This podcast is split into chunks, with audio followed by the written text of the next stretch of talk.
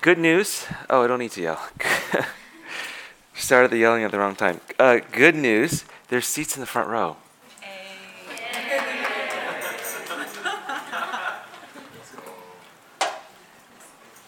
Okay. Good news. The kingdom of heaven is at hand. A. Let me go back to my life.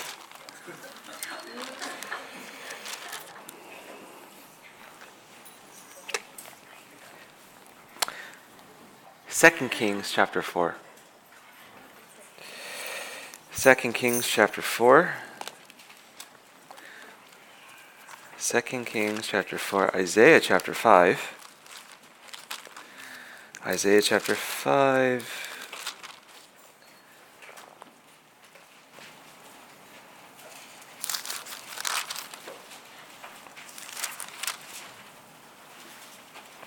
Acts chapter 26.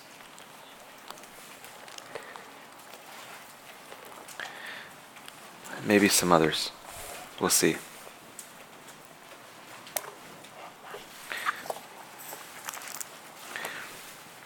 Ready to stand? Pray. Thank you, Jesus.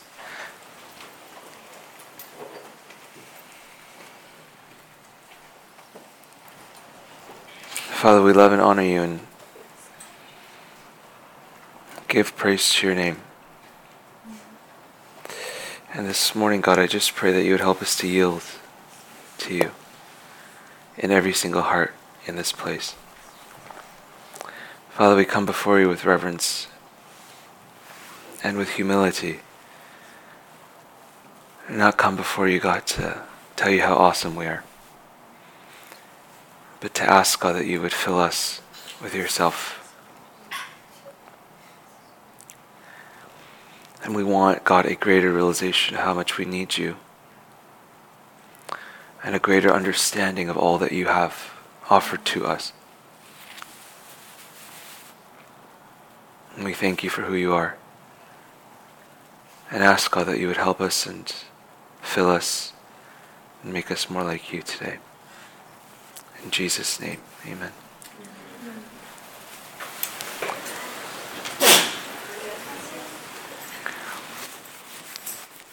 It is a very special day today, other than being a Sunday. It is, is it not? Is it not? All right. For those of you that don't know why, just ask around. If I keep talking, I might embarrass people.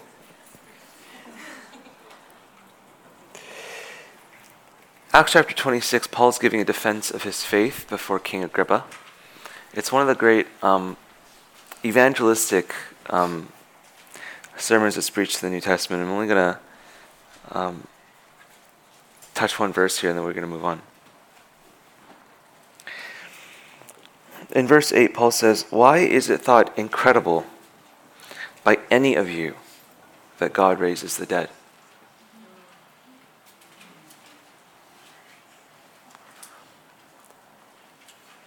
Paul's speaking before an audience of people that don't believe in God. They don't believe in Jesus. They don't believe that God would die and be raised from the dead. They don't believe that God can raise the dead. And Paul said, what, his argument is not, to be clear, he's not saying God raised him from the dead. If he did, Paul does say that, but that's not what Paul's saying here. Paul's saying, why would it be weird to you that God raises the dead? Why, why would that be an unusual thought? Like, why, why is that something that that you would struggle to believe or think is unusual in some way. And that's, that's different. Um, I don't know if you've um, encountered or spent much time on um, some of the major um, arguments that atheists make against the existence of God. Uh, Dawkins and Harris and guys of that sort. Do you know what I'm talking about? Or no? No. Is this past? I mean, was, is that. Are you too young for this? You don't know who Richard Dawkins is? Oh, okay. All right. Joanne does. But Joanne, you're like. You It's been a it's been a moment since you've been an undergrad. No, it just means you're you're wise, uh, you know. But it, it's been it's been a second. It's been a second. Of course, it's been two seconds since I've been an undergrad. So the various arguments and suggestions, uh, you know, that supposedly point to the non-existence of God, all of which are uh, silly. Uh, and but I, I, like Paul's attitude here. Paul's like, your suggestion, that the idea that it would be weird that God raises the dead, it's just you're being dumb. And a lot of a lot of modern arguments against the existence of God are, are sort of like that. Um, things like, um, if God is real, why doesn't He just reveal Himself? Why doesn't He show Himself to me? Because He's not insecure. He doesn't need your attention. He doesn't crave it.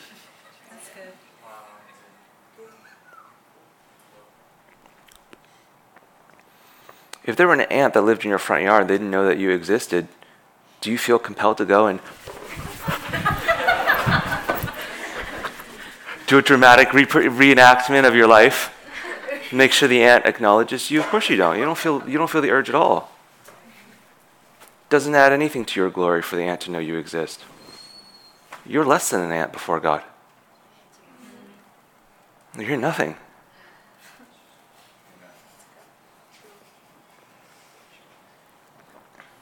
Less than a speck of dust in the universe.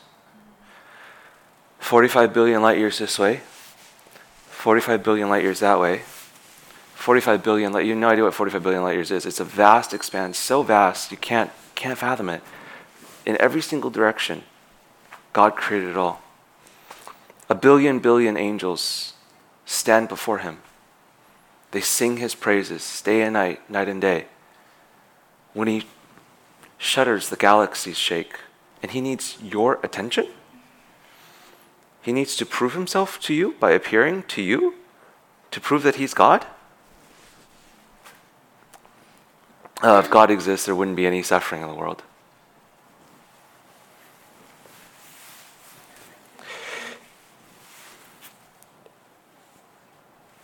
Is God's glory Is it more glorious if God makes beautiful things out of trash, or is it more glorious if God makes beautiful things out of beautiful things?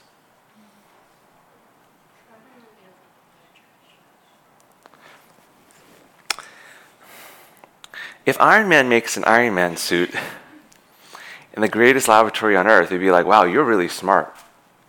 If Iron Man makes an Iron Man suit out of a heap of trash in a cave,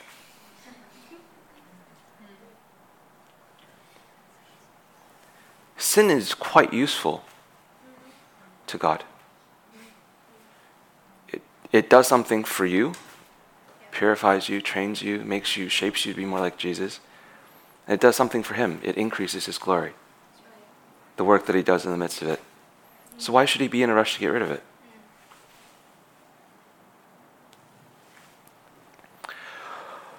Christians are in a rush to get rid of all sorts of things that are actually quite useful to God. We're in a rush to end poverty, for instance. But Jesus said, The poor will always be with you.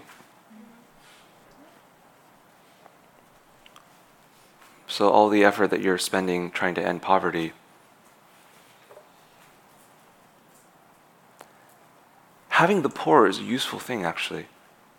It gives you an opportunity to have compassion, to show mercy, to show kindness.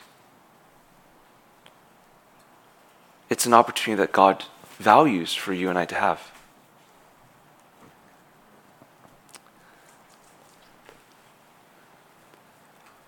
A really important part of staying with God is growing in your understanding of Him. Because the less you understand Him, the more likely you are to be disappointed in life and despair and feel hopeless because life is not going the way that you anticipated. But the way that you anticipated is not right because you don't understand what He wants and what He's like. And God could be moving radically, powerfully, incredibly, amazingly in your life, as He was in the days of Jesus in that generation. But most people missed Him because He was moving in a way that they didn't expect. God's moving radically and powerfully on the earth today. As we're all crying out for revival, God, move, God, He is actually radically and powerfully and incredibly all around the world. And He's actually moving radically and powerfully in your life and on your campus. But you may not see how or why. And because you don't see how or why, you may grow discouraged at God. I don't know if I'm talking to anyone or if we're just hypothesizing here. You might grow discouraged at what you feel like God is not doing. And in being discouraged about what God is not doing, satisfy yourself with religious activity because at least there's something there that helps you feel connected to Him.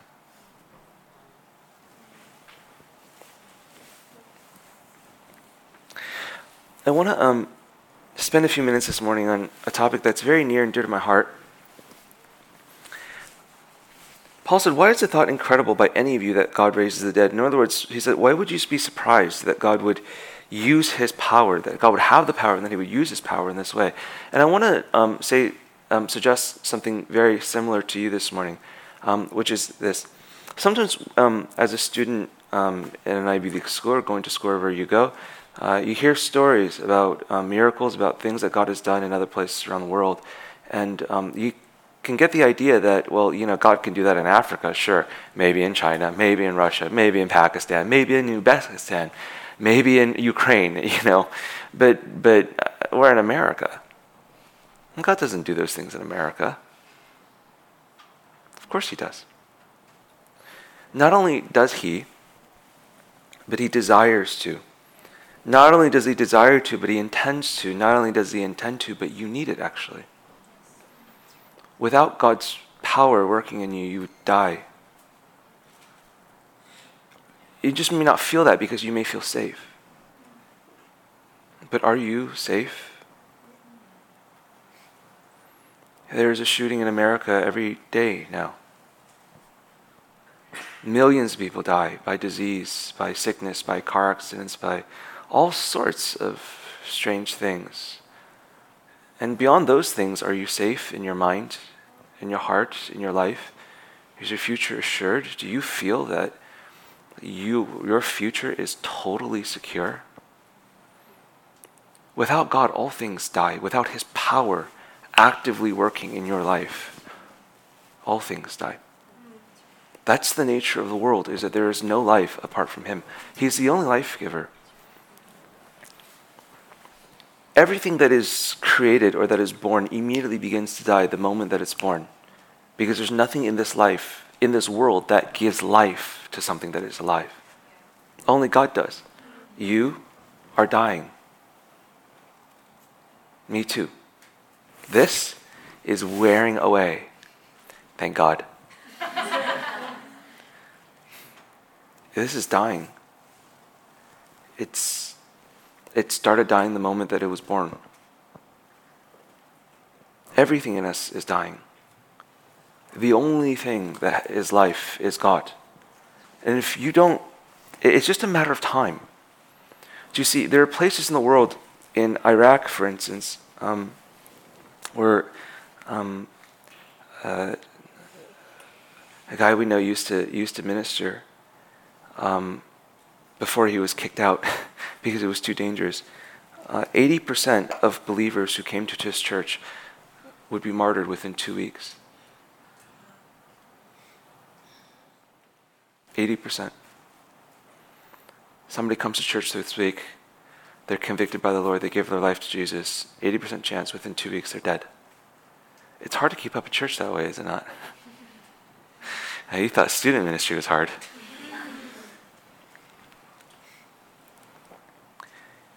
In an environment like that, the knowledge of death and the knowledge of your need for the power of God to keep you alive is immediate. You feel it. You feel it just much more intuitively. Just like if you had fourth stage cancer, you would feel, oh, I need God to keep me alive in a way that's probably different from the way that you feel it now because you're young and probably healthy. But the fact is, you're dying. And so am I. And not just dying in the sense of life and death, but also dying in the sense that you and I have no future or hope apart from God. There's nothing useful we can do in this life apart from God.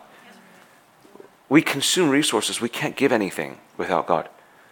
We can't change anyone's life. We can't convict anyone of sin. We can't save anyone or bring anyone into the kingdom. We can't build a church or hold a good prayer meeting or sing a good praise song without God. There's nothing that we can do without His power holding us up every single day.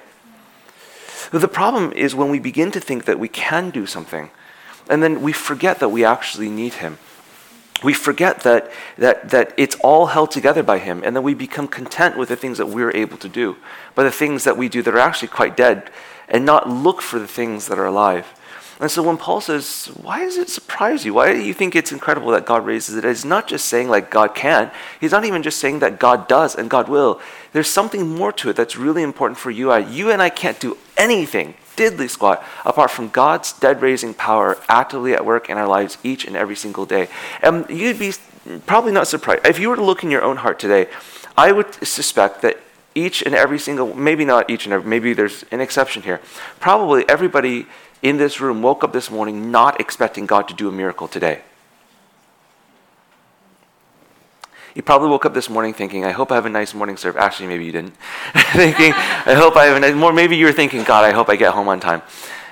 And then I have PSETs, and then I got to go, you know, have my f- small group or lead my Bible study or go have dinner with my friends, and oh, I hope I have a good time. And and then I'm going to go to sleep, and tomorrow I'm going to wake up. Uh, pro- very few people probably woke up and said, Oh, I need God to do a miracle today. God's going to do a miracle today. It's going to be awesome. Let's do it. But without that kind of expectancy in us,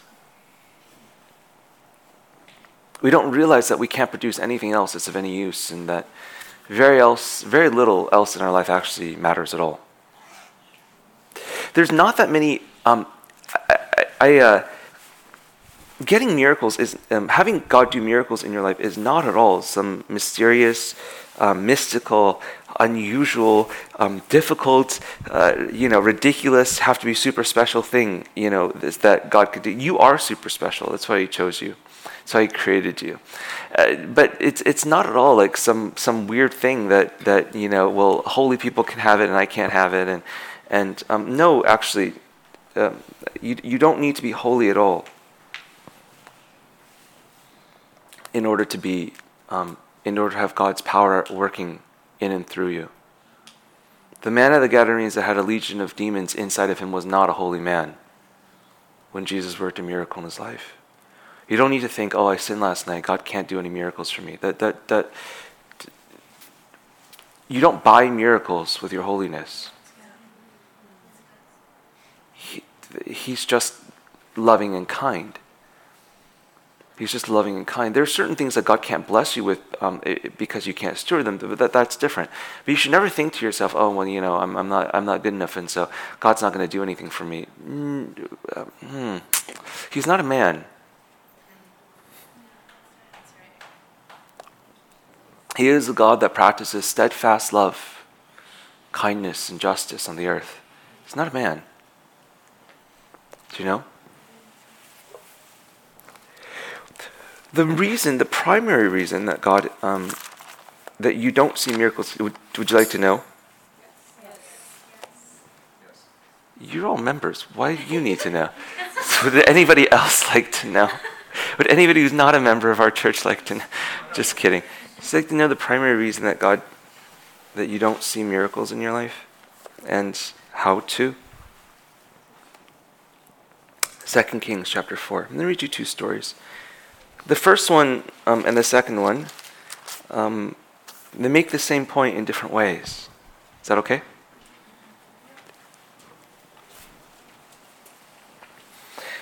Now, the wife of one of the sons of the prophets cried to Elisha, Your servant, my husband, is dead. But you know that your servant feared the Lord, but the creditor has come to take my two children to be his slaves. And Elisha said to her, What shall I do for you? Tell me. What have you in the house? And she said, Your servant has nothing in this house except a jar of oil. And I said, Go outside, borrow vessels from all your neighbors, empty vessels, and not too few. Then go in and shut the door behind yourself and your sons, and pour into all these vessels. And when one is full, set it aside. And he went from him and shut the door behind herself and her sons. And as she poured, they brought the vessels to her. When the vessels were full, she said to her son, Bring me another vessel. And he said to her, There is not another. Then the oil stopped flowing.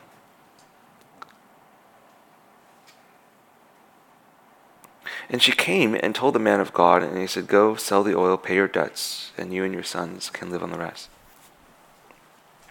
Do you know why God doesn't do miracles for you? Because you don't have any empty vessels for Him to pour into.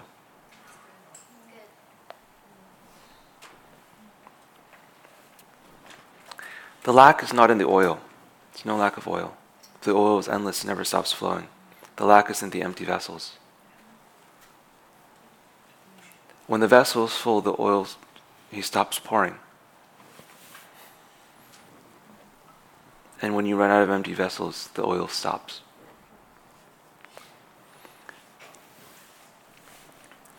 Esther asked me yesterday, she was telling num- uh, some stories about financial provision, miracles of financial provision they saw. Which she told some you guys some of those miracles too, how God would provide food and money and, and things that they needed at the moment they needed them. And she asked me, she said, um, you must have miracles of this sort in your ministry, uh, financial miracles.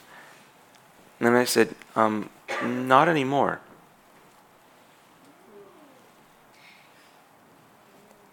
And I, and I said, at the very beginning we did. Many. Because we didn't have money.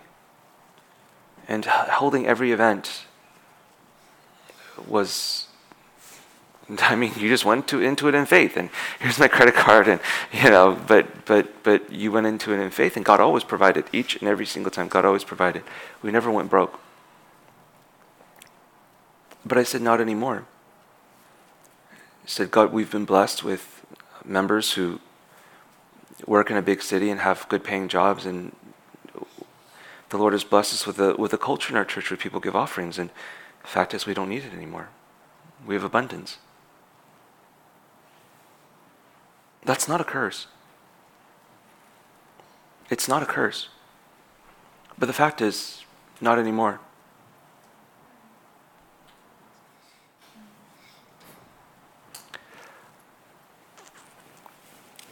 Why is it that um, you don't see the miracles that you like to see? Because there's no room in your life for them.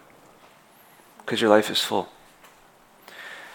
You know that verse that we've all quoted in Psalm 23? I think it's um, verse 5 where David says, And my cup overflows. Yes? We're always like, Yeah, we want my cup to overflow.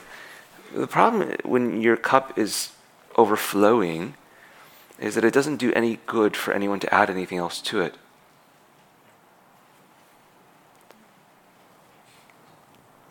Do you know? And when your cup is overflowing, your heart can be full, you can be full of joy, full of peace. That's a blessing. But if you want to see the power of God at work in your life, you got to take that full cup and empty it. So there's room in your life for him to do something.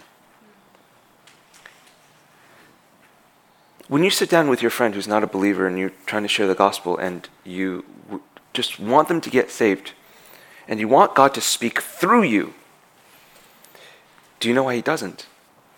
Because you've planned everything you're going to say. You have a pitch already. It's ready to go. You practiced it in small group. You were told to practice it. You practiced it. Now you're ready to go. 120 seconds or less.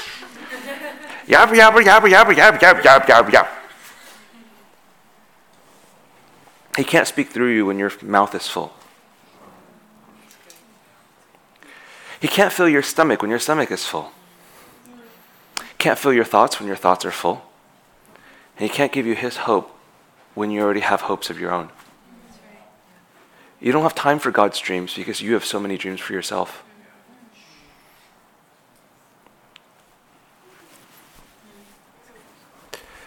You want to heal somebody, you got to see a sick person from time to time. I was complaining to God years ago. I was like, God, got to raise a dead person. It's going to do wonders for my confidence and my spirituality. Gotta raise a dead person. And then I was, I don't know, shadow boxing, you know, in the spirit. You know what shadow boxing is, right? So you think you got spiritual warfare, but all you are doing is just, you're imagining that you're important. Anyways, shadow boxing. It's not always spiritual warfare. Sometimes you just made it up. Anyways, so I was, I was like, Lord, I'm gonna, I'm gonna, you know, I, I need to read. It's God, you just it would be awesome. It'd be awesome. And then I thought to myself, self, you don't ever see any dead people.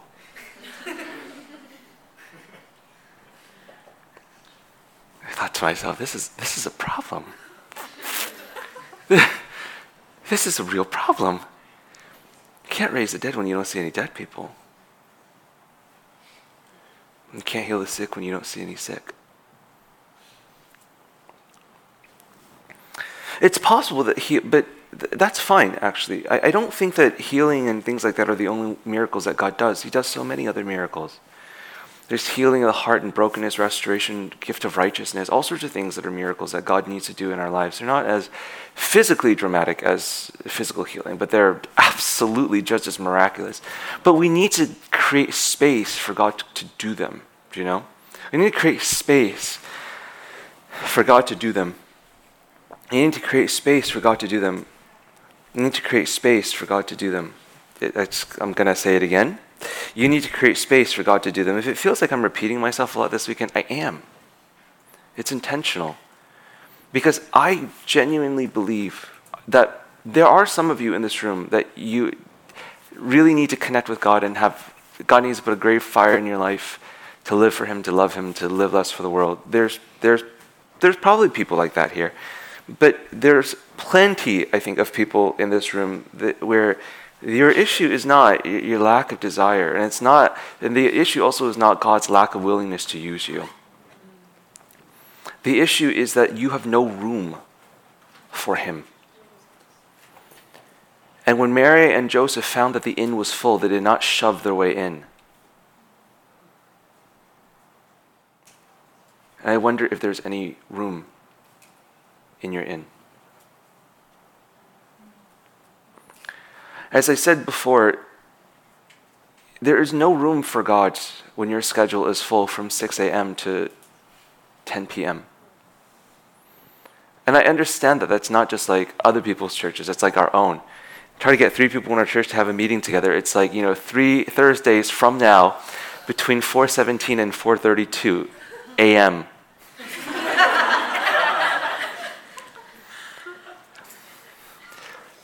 he was trying to schedule a prayer meeting at Columbia, just one hour a week, guys, any one hour in the week. And I was like, well, there's no time that 100% of us can make it. So who does IE want to pray with? I'm just kidding, I mean, no pressure.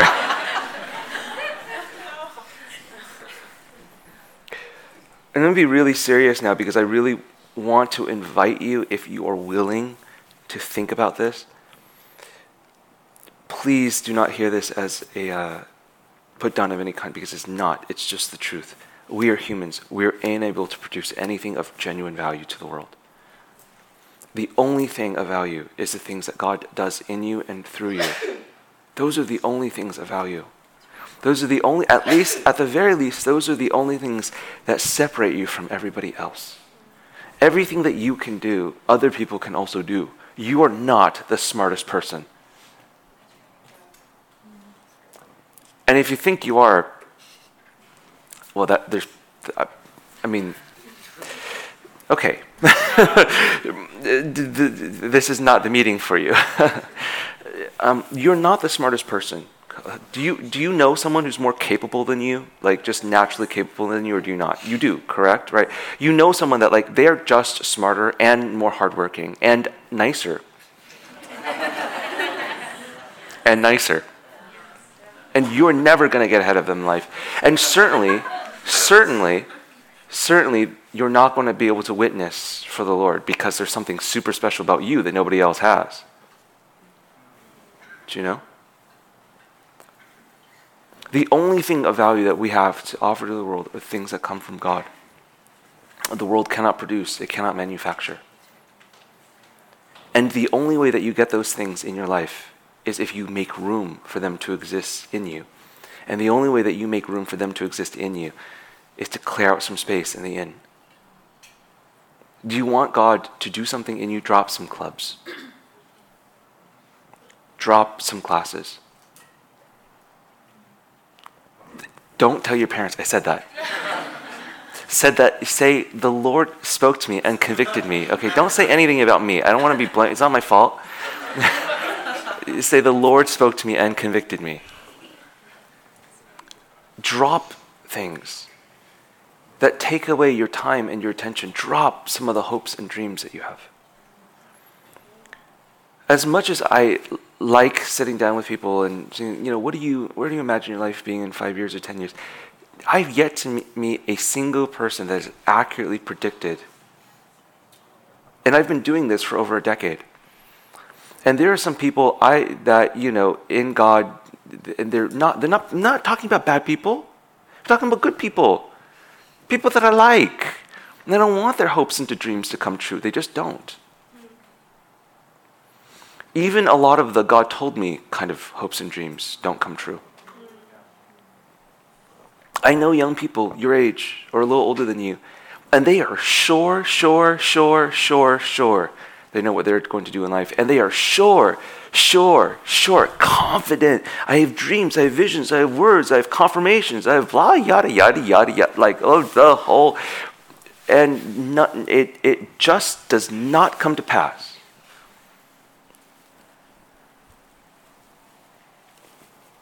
It just doesn't come to pass. Can I actually tell you a secret? If it's okay to tell you some secrets. These are the kind of secrets that um, people don't. I wanted to be honest with you. James chapter 4, there's this verse, verses, several verses. James says this, in starting verse 13 Come now, you who say, Today or tomorrow we will go into such and such a town and spend a year there and trade and make a profit, yet you do not know what tomorrow will bring. What is your life?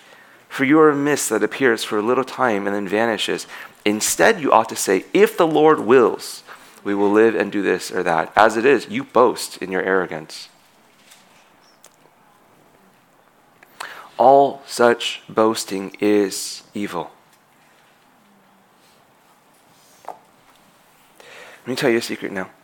My heroes, heroes of the faith, people that can hear God, like, they can hear God. Like, they can predict the future. Like they, if you were to ask them about the future, they'd be like, they, I mean, you think that, you think that they were like a teenager. So I'm, they like, well, I don't know what's going to happen. We're prepared for all circumstances. You know, I'm often wrong in hearing God. I'm like, you are an apostle of the faith. There's something that as you grow in maturity in God, you grow less confident in your gifts and you grow more confident in His ability to lead you every moment. If you have a five year plan for yourself, if you are a freshman in college right now and somebody says, What are you going to do after you graduate? Oh, I'm going to med school. Kick yourself.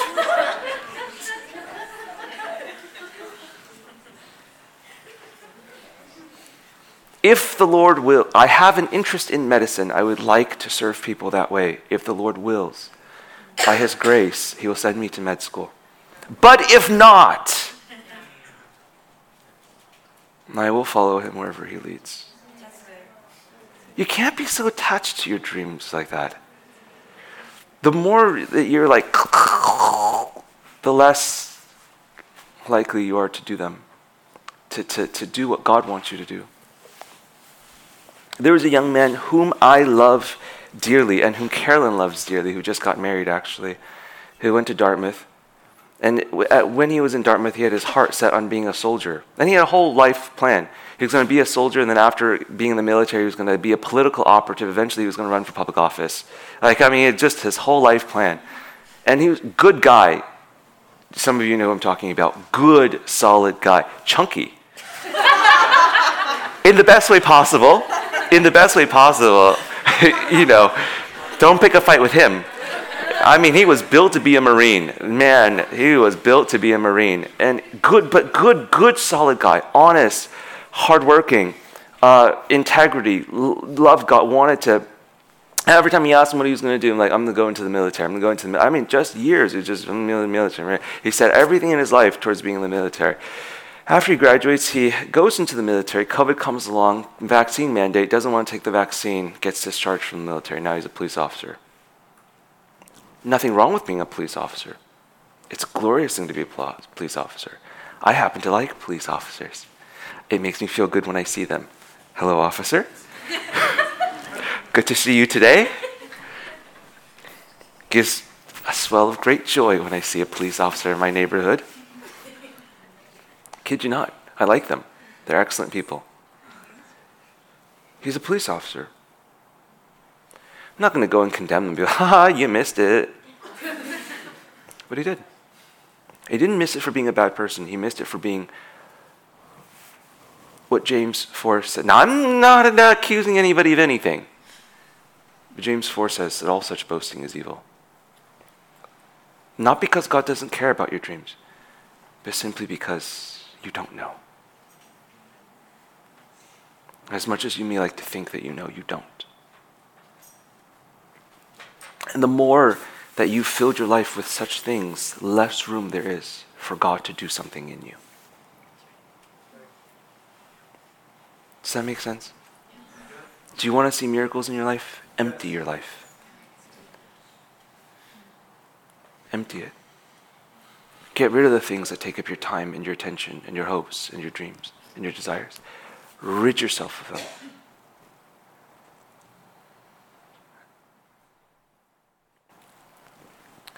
The surest way I know how to preach a sermon that is not from God is to prepare it a week in advance.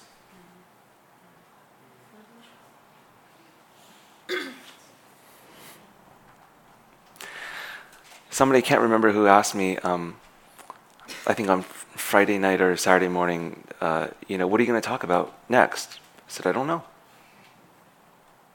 I truly don't. I can tell you what I would like to talk about next. I can tell you what I would like for you to know. I can tell you what I think you should know. But that's the best way to make sure that I'm telling you what I want you to know, rather than what God may want you to know. Even after making room for God, I often just default into being a human. Miss hear wrong, misinterpret, misapply, misspeak. you're like you're misspeaking right now. I'm like, eh. you, it happens all the time. Like that, that happens. But but if I but I could I could there's a way to guarantee that it'll happen. And that's just to give you what I think is right. And then there's a way to take a risk, and sometimes it's God and sometimes it's not. And that's where you give God room.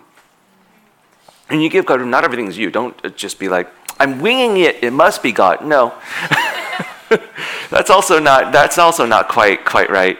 But at least there's the opportunity for God to be there. And and if you want to find him, you first have to give him opportunities.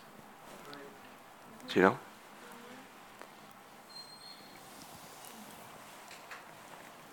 The key verse in this story is this. Verse 6 When the vessels were full, she said to her son, Bring me another vessel. And he said to her, There is not another. And I wonder if you could say that in your life. There's not another hour. There's not more time. There's not space for another class. There's not room because I filled it all with all the stuff that I need. What if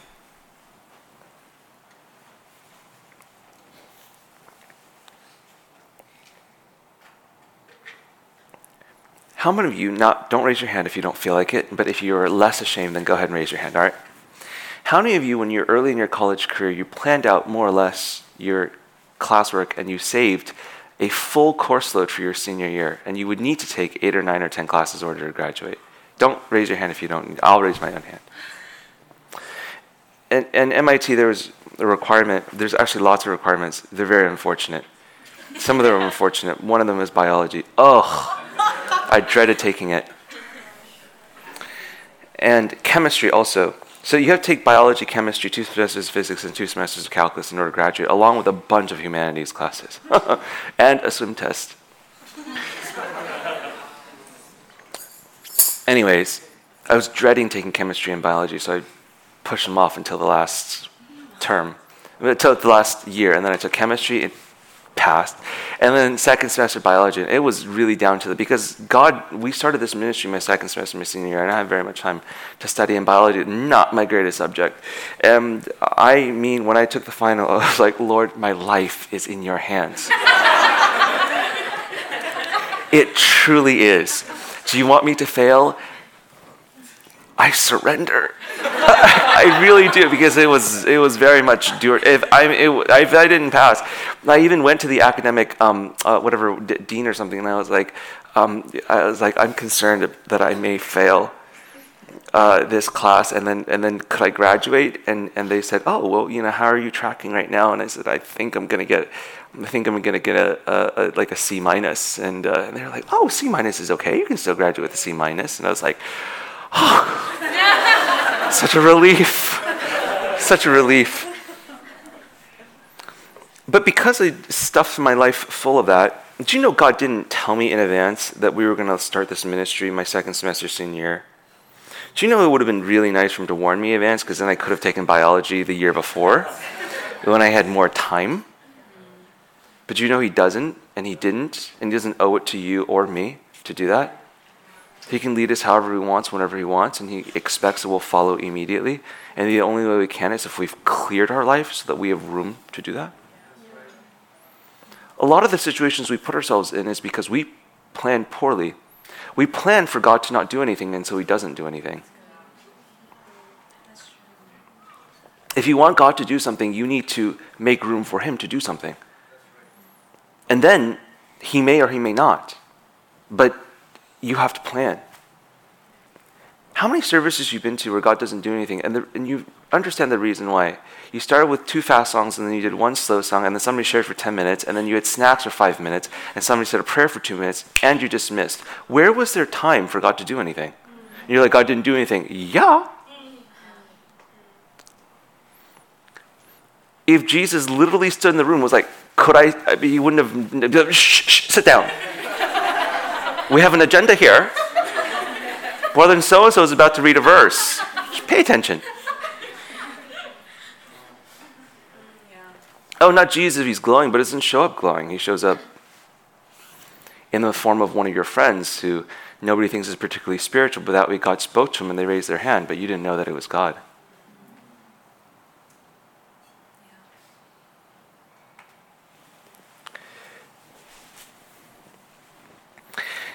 It is an affirmative obligation for you and I to make room for God. Behold, I stand at the door and knock. The default is you do not open the door. That's the default is not you open it, the default is you do not. Opening it requires affirmatively choosing to open it. It requires you not to sit in your chair or in your bed but to affirmatively do something. That is, I'm opening the door to God in my life. By default, you will not find God in this life. This point in your life is the most important for you to see the, the split into the trajectory and to begin to make decisions. Why? Because up until this point in your life, most of the decisions that, uh, big decisions about your life were not, you did not make, they were made for you. You didn't choose to go to school. In fact, if, anyways, you didn't choose to go to school. You may have chosen where to go to college, but maybe you only got into one.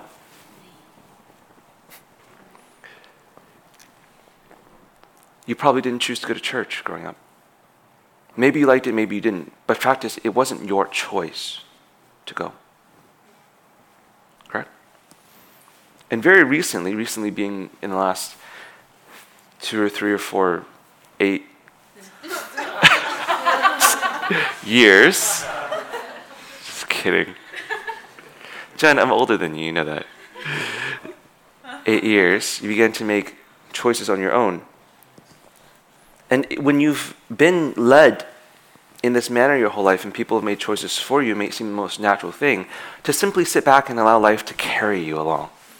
I went to SAT prep class because my parents made me go to SAT prep class, prep class said everybody in this room.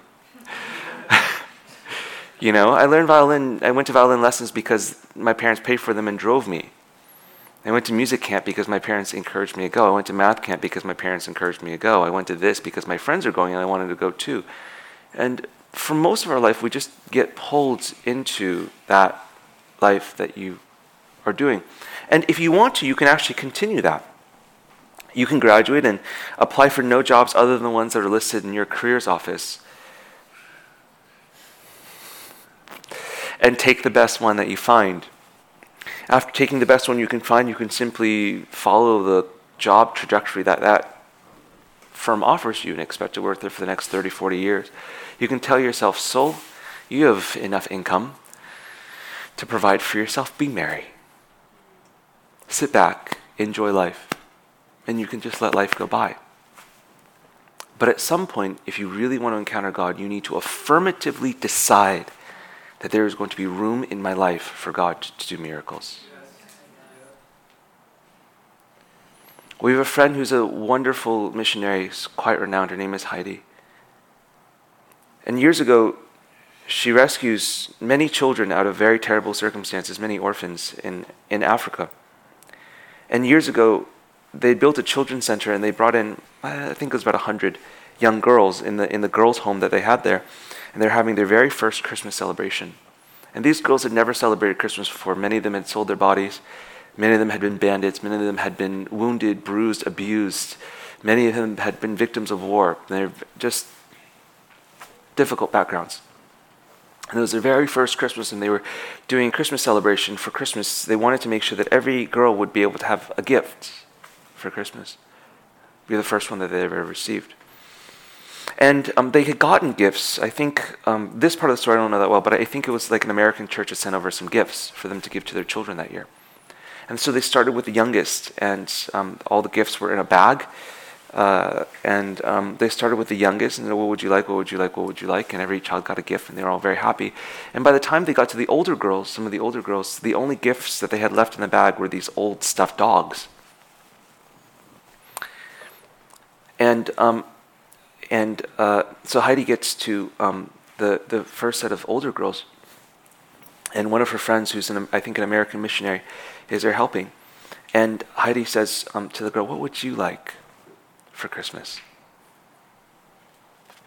And um, her friend looks at her and is like, "There's only do- there's only stuffed dogs in this bag.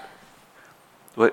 what, what why, why why ask them to tell you something and then not be able to give it to them and then disappoint them? She gives her this look, you know. And then Heidi says, what, what would you like for Christmas? And the girl says, beads. And the other is like, bag full of old stuffed ducks. There's no bead. There's no bead. There's no beads. like, there's no beads. Close back to like Heidi. There's no beads. Heidi said she doesn't want a stuffed dog. She wants beads. And so the missionary opens the bag again. Said, There's beads. And she takes the beads out and she gives it to the girl. And she goes to the next girl, What would you like for Christmas? She says, I'd like a doll. There's no doll in the bag. this is nuts. This is nuts. Opens the bag and says, Oh my, there's a doll. She takes a doll out from among the stuffed dogs, gives it to the girl. It's like, goes to the next one. What would you like for Christmas? A soccer ball. Down the every single girl got exactly what they wanted for Christmas. And a bag full of stuffed dogs. Do you see? It is a choice to not, in that circumstance, say, I'm so sorry, I would love to give you what you want, but all I have are dogs. It's a choice in that circumstance did you did you, you heard what I said? Should I say it again? Let's say it again. Let's say it again. All right, let's say it again. It's a choice to not say, I would love to give you what you want, but unfortunately, I'm so sorry. all that's left are done. It, that's a choice that you make. If you and I do not make choices of that sort, why would you expect? There's no room for the oil to flow. Where is the oil going to Where's the oil going to flow? There's no room. There's no room.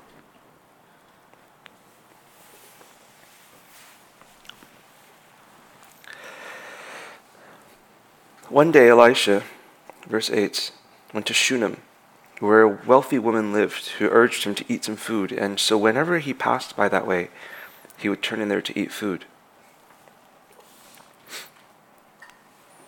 And he said to her husband, Behold, now I know that this is a holy man of God who is continually passing our way. Let us make a small room. Let us make a small room. On the roof, with walls, and put there for him a bed, a table, a chair, and a lamp, so that whenever he comes to us, he can go in there.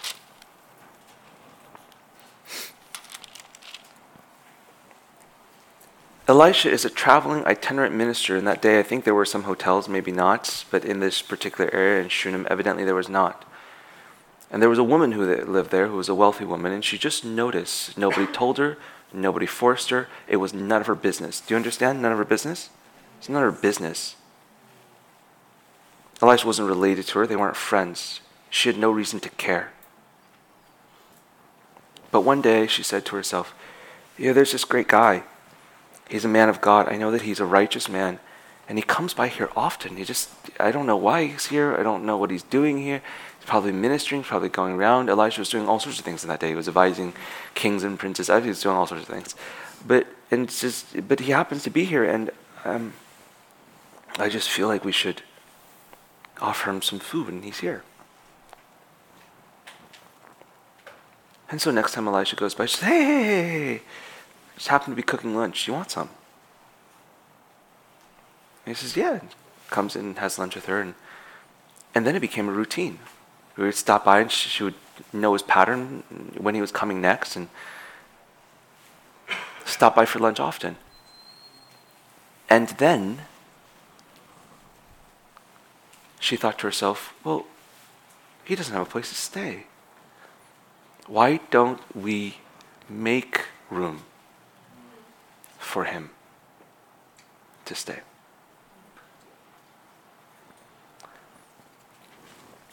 It starts with you creating the smallest opening. You may say to yourself, Well, God, I don't have eight hours a day to give you right now. He's not asking for that. He's not asking you to build a house for him. He's asking you to serve lunch. The smallest incremental opening in your life. Does that make sense? We're not asking you to like leave school and no and you know abandon your family and go be a missionary. Nobody's asking you to do that. They're asking for the small. I'm not even asking. I think God's asking. Forget. I'm not asking anything. Is God? I think would like to ask you for the smallest incremental opening in your life to serve lunch and everybody can serve lunch to somebody. Serve lunch. And so, from the smallest opening, it, they begin a routine of having lunch. And from a routine of having lunch, she, the grace comes to make room.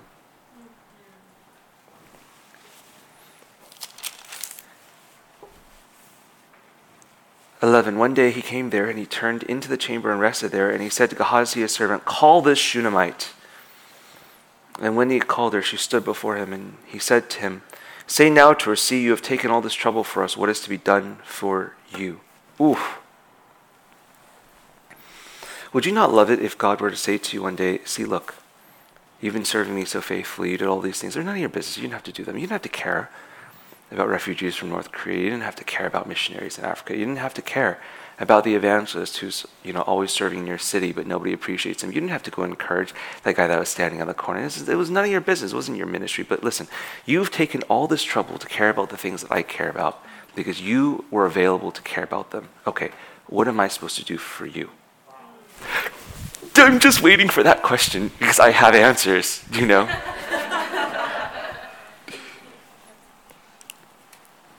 no, God doesn't do anything for me. Yeah, but have you done anything for Him? You can have whatever relationship you want with God. Create space in your life for Him.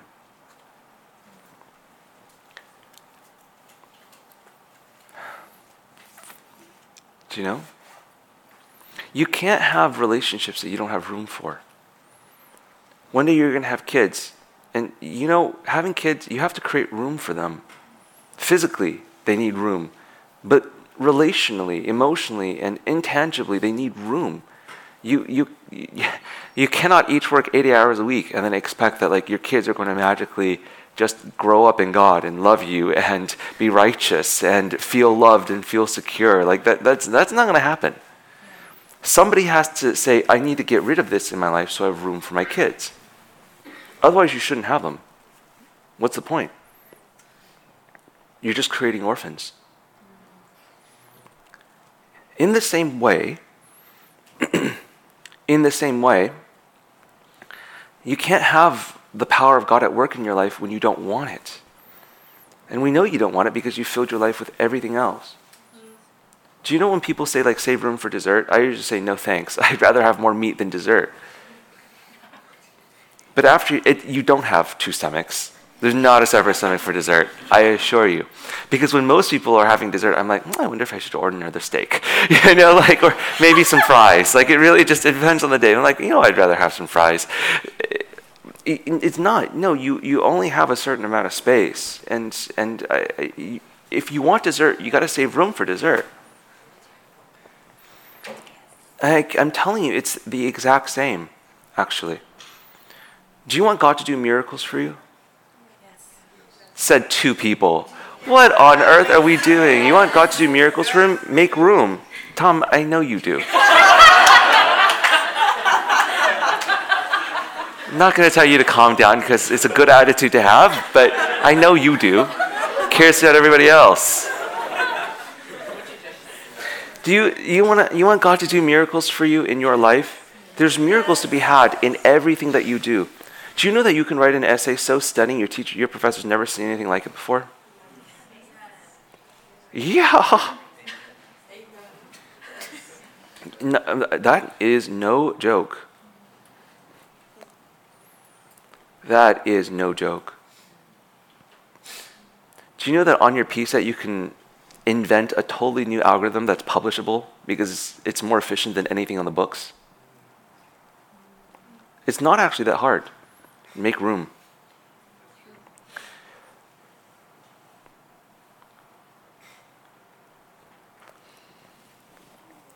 You make room for God when you don't plan out your life for yourself. I am not encouraging you to procrastinate. But if you happen to be a procrastinator, don't give God room to do a miracle for you. Like, if you're going to procrastinate anyway, you might as well use it as an opportunity to go, God, guess what? Happy birthday! I have a gift for you. I need help. Like, like no. It's just, if you're gonna do it, you might as well turn it into an opportunity. God, help me, save me. God, have mercy. God, I am a sinner. Never do it again. Actually, I'm so sorry. I was lied. I will do it again, but save me anyway. Give him room. Give him room. And I can't tell you how many stories there are of just students I've, I've known. I've, uh, you know, I can't come to retreat this one weekend. I have an essay. It's due on Monday. I have to do it. I'm going to fail this class. I'm like, okay, you can stay on campus and you can do your essay, or you can come to retreat. Your choice. They come to retreat. I'm like, I need a miracle. I'm like, of course you do. Just come to retreat. Same night they get to class. I just got an email. You won't believe it. My professor is sick. she said, I'm not going to get to read your essays anyway. Just turn them in by Thursday. I can't tell you how many of those miracles. I've, just how, how many. I, you're like, yeah, that's what I need. Yeah, if you are faithful and if you make room for God. If you keep telling God, I can't pray, I can't fast, I can't do this, and my life is full, don't expect them. If you make room for him, sometimes he lets him sometimes he lets you fail. But sometimes mm-mm-mm. sometimes and when you look back, it won't matter to you that you failed. What will matter to you is that you experienced him. You realize that he was with you all along. When you realize that, the failures won't matter because you realize that even in the failure, that he was with you. The sparrow does not worry about tomorrow. He knows that he doesn't. He just doesn't worry about tomorrow. When you're not like, oh, I gotta be. How am I ever gonna get into med school? The sparrow does not worry about tomorrow. The sparrow does not worry about tomorrow.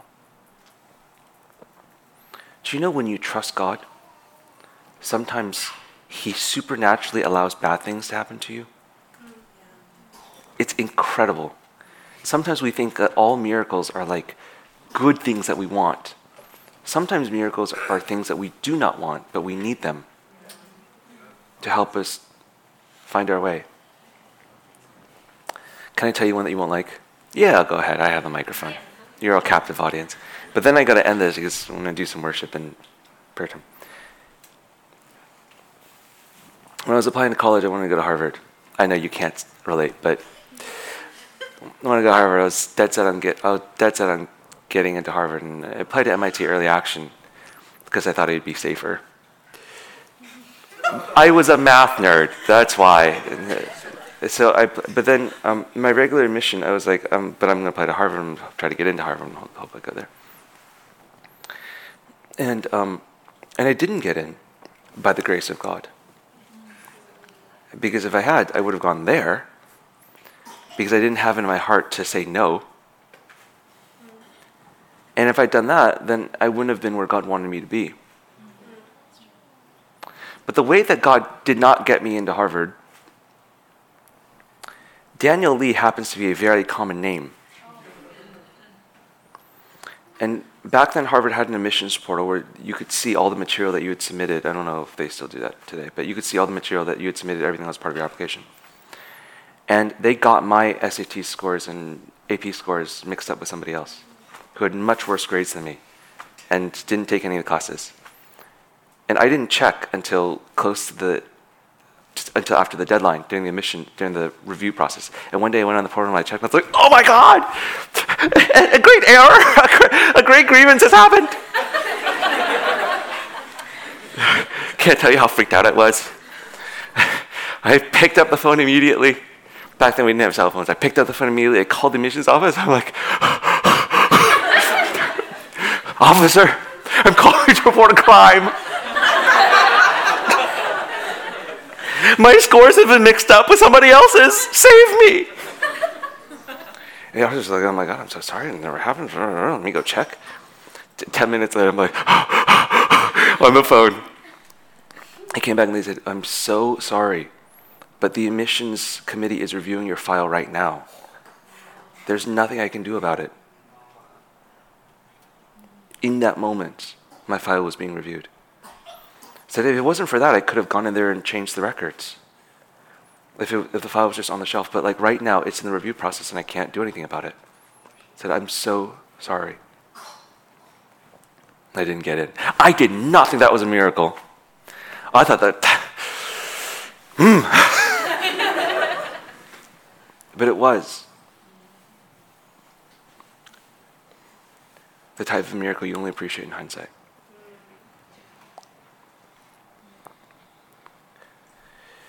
God will never force you to make room. If you're waiting for him to, for lightning to hit you and be like, seek me now, it's never going to happen. God will allow you to live out your life the way that you want. He'll allow you to date the people you want, go to the church you want, work at the job you want, live in the house that you want, marry the person you want, have the kids that you want, buy the car that you want, take on the mortgage that you want, and go on the vacations that you want. He will allow all of that if you want Him, it's a choice.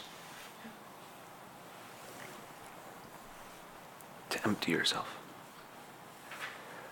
As I said to you before, the struggle for the poor person is to be full, the struggle for the rich person is to be empty. Is to be empty. You want a financial miracle, you got to empty yourself of your money. Do you want a miracle in your grades? You need God to take hold of your life in such a way that you need a miracle in your academics. Do you want a miracle in your job search? You can't have the perfect resume. Otherwise, no miracles are needed. Goldman will just take you. you need a resume that is imperfect, not because you were lazy, but because God got a hold of your life and you set down your nets and you said, I will follow you. If you want a miracle in your ministry, you got to give him space to do it. And if you want to find him, you need to go look for him. Well, God knows where I live. He wants to encounter me, encounter me in a room, is exactly the way to never be touched by God.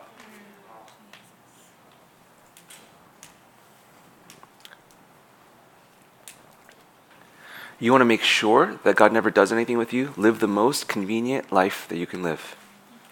Go to the church that's down the block and don't think about any other. That's the way to make sure you never get touched by God. Because it's very obvious you don't value it enough to take an extra step to find Him.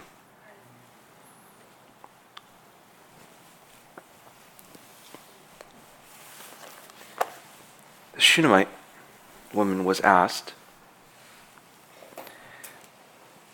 What can we do for you? And she wanted a son, but she was old. You could read the rest of the story later. She wanted a son, but she was old, and so old she didn't think that she could have a son. And Elijah said, Around this time next year, you will embrace a child. Said, Oh, ah, don't lie to me. You can't possibly have. God is able to do much more than you even dare to dream or ask or imagine. It is incredible that when she was asked, What do you want? she didn't even, she thought that her life was complete. But it wasn't. She wanted a son, and God knew it, but she didn't. It's not that she didn't know, I think. It's like it's just that you know those desires that are so deep and entrenched, but so like just you know, like they're just so far off you never imagine that like it's possible in you. And so you wouldn't even call them hopes because they're just they're just they're just too far off. When we talk about your hopes, we're talking about the things that are slightly out of reach. We're not talking about going to Pluto. We're talking about the things that are very slightly out of reach. But the desires that God has for you are the things that are very out of reach, the things that are entirely impossible for you. And some of those things are things in the world, successes and, and blessings, and, and some of them are things in the spirit. They're, they're things on the inside, they're things in the kingdom of God where you get wrapped up in a narrative, in a story, in, a, in an adventure, if this, you know, in an adventure that only he can create and only he can write, that you could never have dreamed up for yourself. And it's only possible if you realize that your dreams are small and his dreams are big. Even the dreams you have that you think came from him are small. Big. The Bible says that what he is going to do is so big, it's beyond everything you've dreamed, hoped, imagined, even the things that have come into the imagination of man. Even a word of God, when it comes into the imagination of man, becomes small relative to God's will. Isn't that crazy? That's crazy. Because I'm like, oh God, these are all your dreams. And as soon as they enter into my mind and I begin to imagine them and think about them, they're small compared to what God can do the greatest things, some of the greatest things that God does are things that you don't realize that He's going to do them until in hindsight. After He did them, because they were too big for you to imagine before He did them, and even while He was doing them. And that's the life that I would like for you to have. It sounds kind of weird because, especially if you're kind of, I like prophecy, I like being prophetic, I like feeling a prophetic person. But my hope for you is that you have a you have a life where, and not that you're not prophetic, you're prophetic, but but but the things that God does, they're just so big that you never imagined them. You never thought about them. You never like. It was never like, oh yeah, that's what I want. No, no, it was never like that. It was always just, He began to carry you along. And along the way, there were failures and disappointments, and things didn't work out, and people didn't think well of you. Some people persecuted you, some rejected you, some left you, some abandoned you, some gossiped about you or slandered you, some spoke negatively of you, some excluded you, some reviled you, some denounced you, some thought that you were a cult or went to a cult. It was all God's doing. And the greatest joy that comes from that.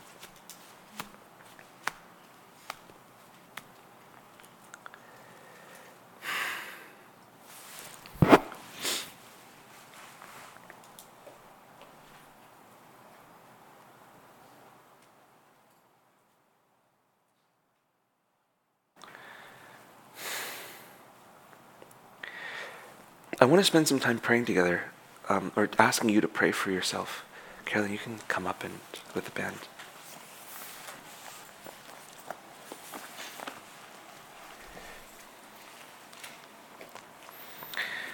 In 2 Corinthians chapter 7, Paul gives a command to his church. He says, Make room for us in your hearts. And that's a very interesting thing. I'm not going to ask you to make room for alabaster in your heart unless you're called to be a member here or to be a part of our church. Well, pause on that. If you like, we have two services every Sunday, one in New York and one in Boston. 10:30 in New York, 4:30 in Boston. You're welcome to come to both or either, whichever one's closer to you. If you go to school at Dartmouth, we will send a car to go pick you up. Actually, if I had to be honest with you, Sally bought a car to pick you up. You don't have to make use of it. But Sally made room for you.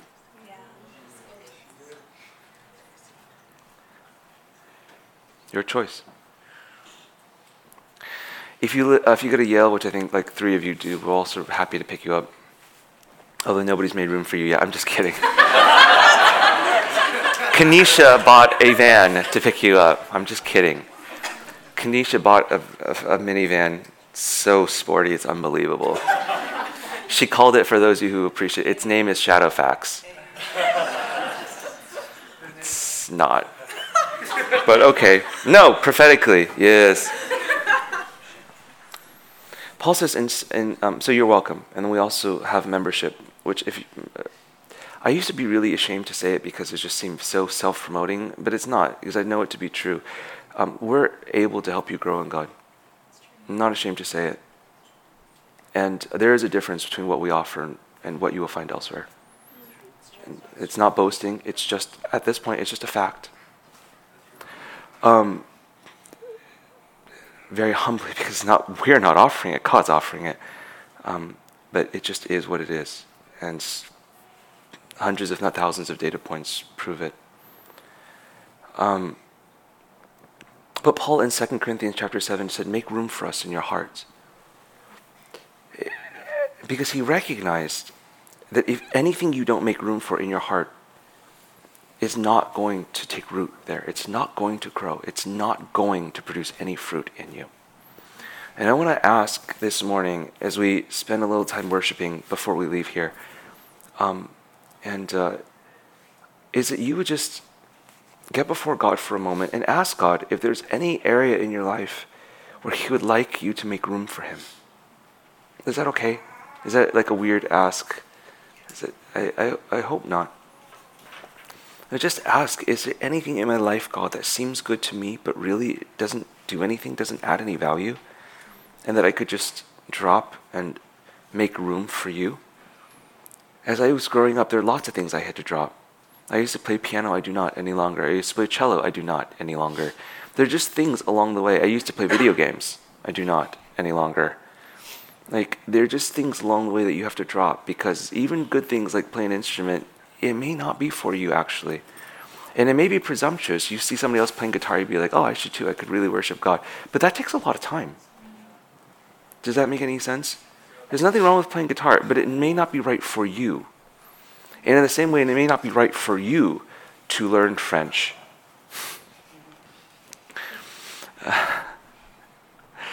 or go on six hikes, you know, a month. It, it, they're not wrong. It just it, it you might be crowding out what God would like to do. And so I would actually like to invite you to empty your life this morning, to see if there may be a class that you shouldn't take, a club that you shouldn't do, uh, you know, a call you shouldn't make, a team that you shouldn't be on, you know. Maybe there's a, a volunteering opportunity that you don't need to say yes to, or a mission trip you don't need to go on just because everybody else did. It's not a competition. We're not, we don't need to do everything that other people did. We need to make room in our lives so that God can do something really special just for you that's different from what He's doing for others. And if you allow Him to do that, you'll be incredibly amazed and surprised. Your life will not look normal, but it will be far better than anything that you could possibly imagine for yourself.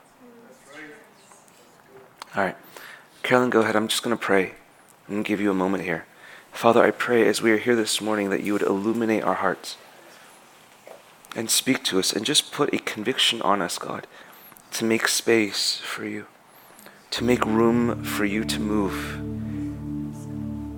to eagerly desire it, to realize how much we need it and how little we have to offer without it. Yes, Lord, we do have skills that we could offer to our employers or future employers. And yes, we have degrees or are earning degrees that have some value in the world. But Lord, you know that there are so many good coders, the world does not necessarily need another. There are enough competent doctors, the world does not necessarily need another. There are great accountants and lawyers and auditors and chefs and everything else. But God, I want to, and I pray that every single person here this morning would want to offer to the world, to their classroom, to their lab, to their community, to their apartment building, to their company, to their small group, to their colleagues, to their manager, to their professor, to their PI, to their doctor, to their principal, to their president, something that is not just the excellence of the world, but it's the riches of your kingdom. Father, I pray that in any way that we filled our lives, that you would help us now to empty the cup so that you can fill it. How we've prided ourselves on being full. How we've prided ourselves on having many friends and places to go and programs to do, running here and there to fill our lives with experiences and opportunities, internships, study abroad programs, clubs. But not filling our life with you. Not opening the door that you have been knocking on so often, so diligently, so mercifully. And now, as we are here, I pray, God, that we would not take a casual attitude towards the need to pursue you.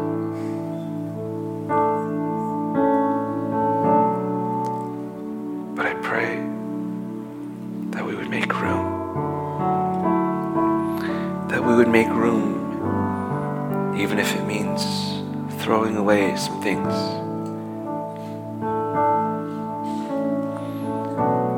Maybe it's time to pack up the trophies of our high school endeavors. Maybe it's time to put away the things that we loved as a kid.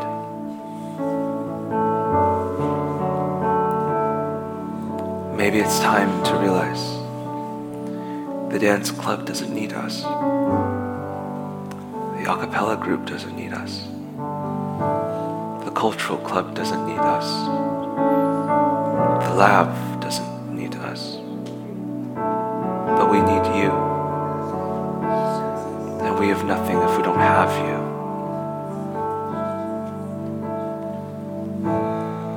I pray, Lord, that there would be a yearning in the heart of every student here not go out into the world to offer the world human kindness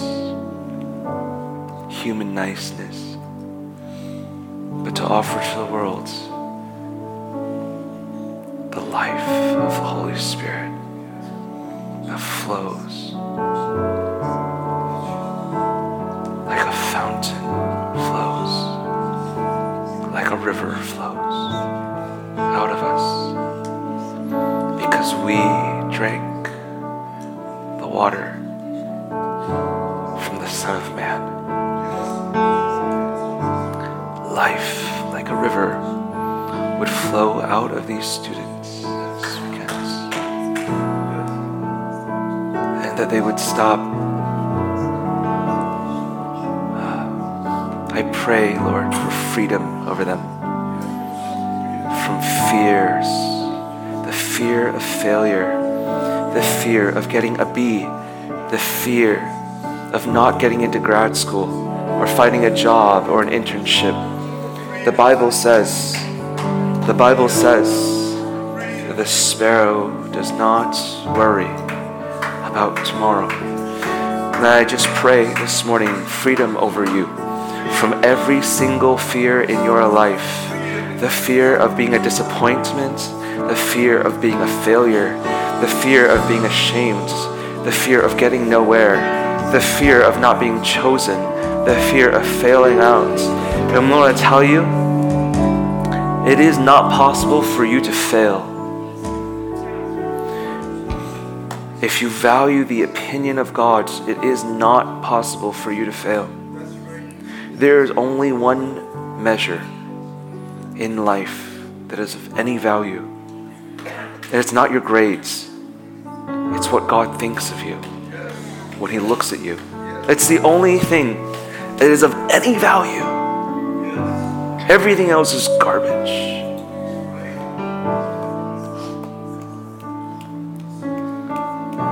Everything else is utter rubbish.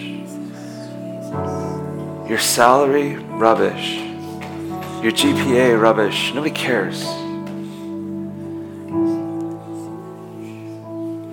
The number of likes on your Instagram, it's rubbish. Nobody cares. The only thing that is of any value is God's opinion of you, is what God sees when He looks at you with those wonderful, loving, merciful eyes of His. When He looks at your life, what does He see? What kind of heart? What kind of desperation? What kind of hunger? What kind of eagerness? What kind of longing? What kind of openness does He see? Freedom now.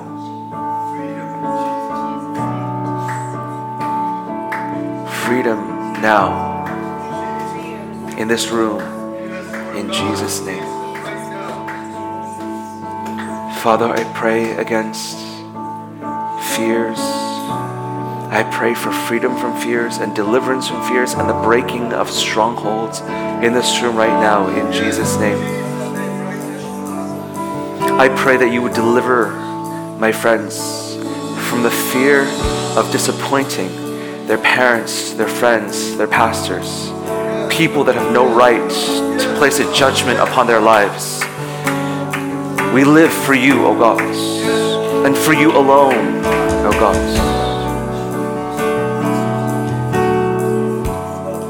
In Jesus' name. In Jesus' name. And I pray, Holy Spirit, that you would speak to them now. Each and every single one of them, that you would speak to them now. In Jesus' name. Maybe today is the day to let old things die. Maybe today is the day to let go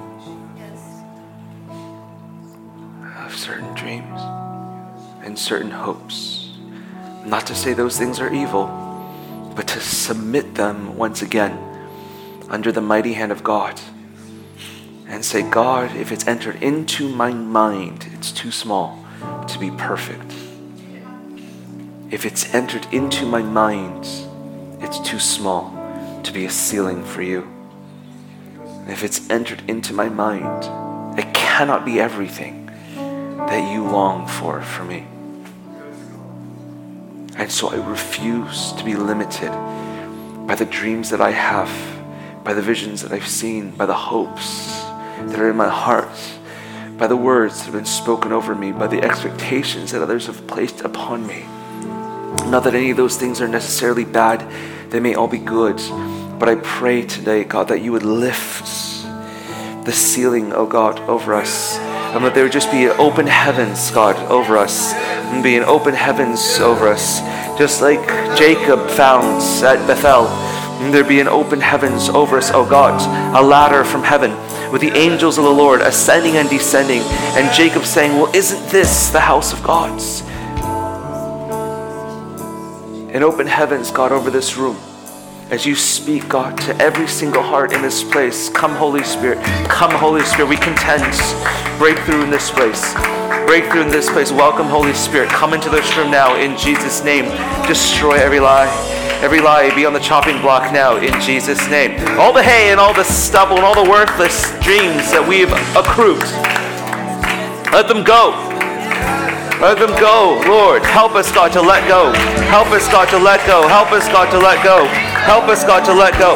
But I just pray, oh Lord, that you would help us to press in, God, to yield ourselves, oh God, and to declare to you, oh God, that your dreams for us are much better than the dreams we have for ourselves, and we would never want for our dreams be fulfilled, but we want your dreams to be fulfilled in us, oh Lord.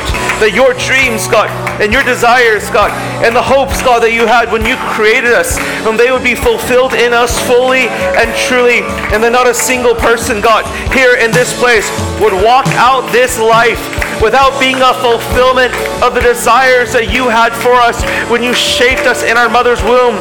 But at the end of this life, that we would look back and not think, oh, everything I wanted I accomplished, but ask ourselves, did I accomplish the things that God wanted? Did I live out in full the desires that He had for me? Am I what God created me to be? And I just pray, oh God, that that would be true. That that would be true. That that would be true. That that would be true. And that not a single desire that you have, oh God, would fall to the ground. That not a single desire, that not a single plan, that not a single thing, God, that you have planned for us would fail to come to pass because we were simply too busy. Because we filled our lives with everything else and did not have any space for you. And oh God, today I pray for the blessing of emptiness to come upon us now, oh God. And I pray, oh Lord, for grace, grace, grace, grace, grace, for us to choose, these students to choose, to choose, to choose, to choose, to choose, to have less, oh God, to have less, oh God, so that we can have something of you, oh God, to fill our lives with less, oh God, and not to worry, God, about the judgment of others, that we take less classes, or we do less things, that sometimes we say, I have no plans because it's a glorious thing to have no plans. It is a glorious thing to have no plans. It is a glorious thing to have nobody to have dinner with and to have nobody you have to see and to have no meeting you have to go to. It is a glorious thing to be able to sit in peace before the Lord for an hour because there's simply nothing else to do. It's a glorious thing. There's nothing to be ashamed of. It is a blessing. Nothing to be ashamed of. To have a weekend that is totally free, where you're not bound to something. You're not bound to some religious activity, some extracurricular activity, some academic activity that steals your attention and it steals your youth. And before you know it, you are an old man, and all you've gotten are the treasures of Egypt. Where the Bible says that Moses esteemed the Moses esteemed the reproach of Christ above all the treasures of Egypt. And there is nothing, God, that this world can offer to us. Not friends, not popularity, not positions, not fame, not success, not wealth, not luxuries or vacations or hobbies. But we want you, oh God, to do something in us. We want a testimony, oh Lord. We want to be able to stand up one day and give a testimony of what it is that you've done in us. We want every day and every moment to be able to give a testimony, oh God. So help us, Jesus. Come on. Press in now and let God speak to you. The treasures of Egypt are worth less than the reproach of Christ. They are worth less. They are worth less. They are worth less. Egypt has nothing to offer to you today. Deliver yourself out of the grasp of Pharaoh. Deliver yourself from the world that you know. It is worth, in totality, nothing. Uh, nothing. Come on, oh God. Flow in this room now in Jesus' name. And help us to turn to you, O God, to make room, O God, to discover and to find opportunities, O God, to sow into you and to invest in you and to choose you above all things and to choose an empty life that is filled with the riches of heaven. In Jesus' name, speak to every heart, speak to every heart, speak to every heart, every heart, every heart right now. Every heart, we pray for the gift of conviction to come over us. Every single heart in Jesus' name.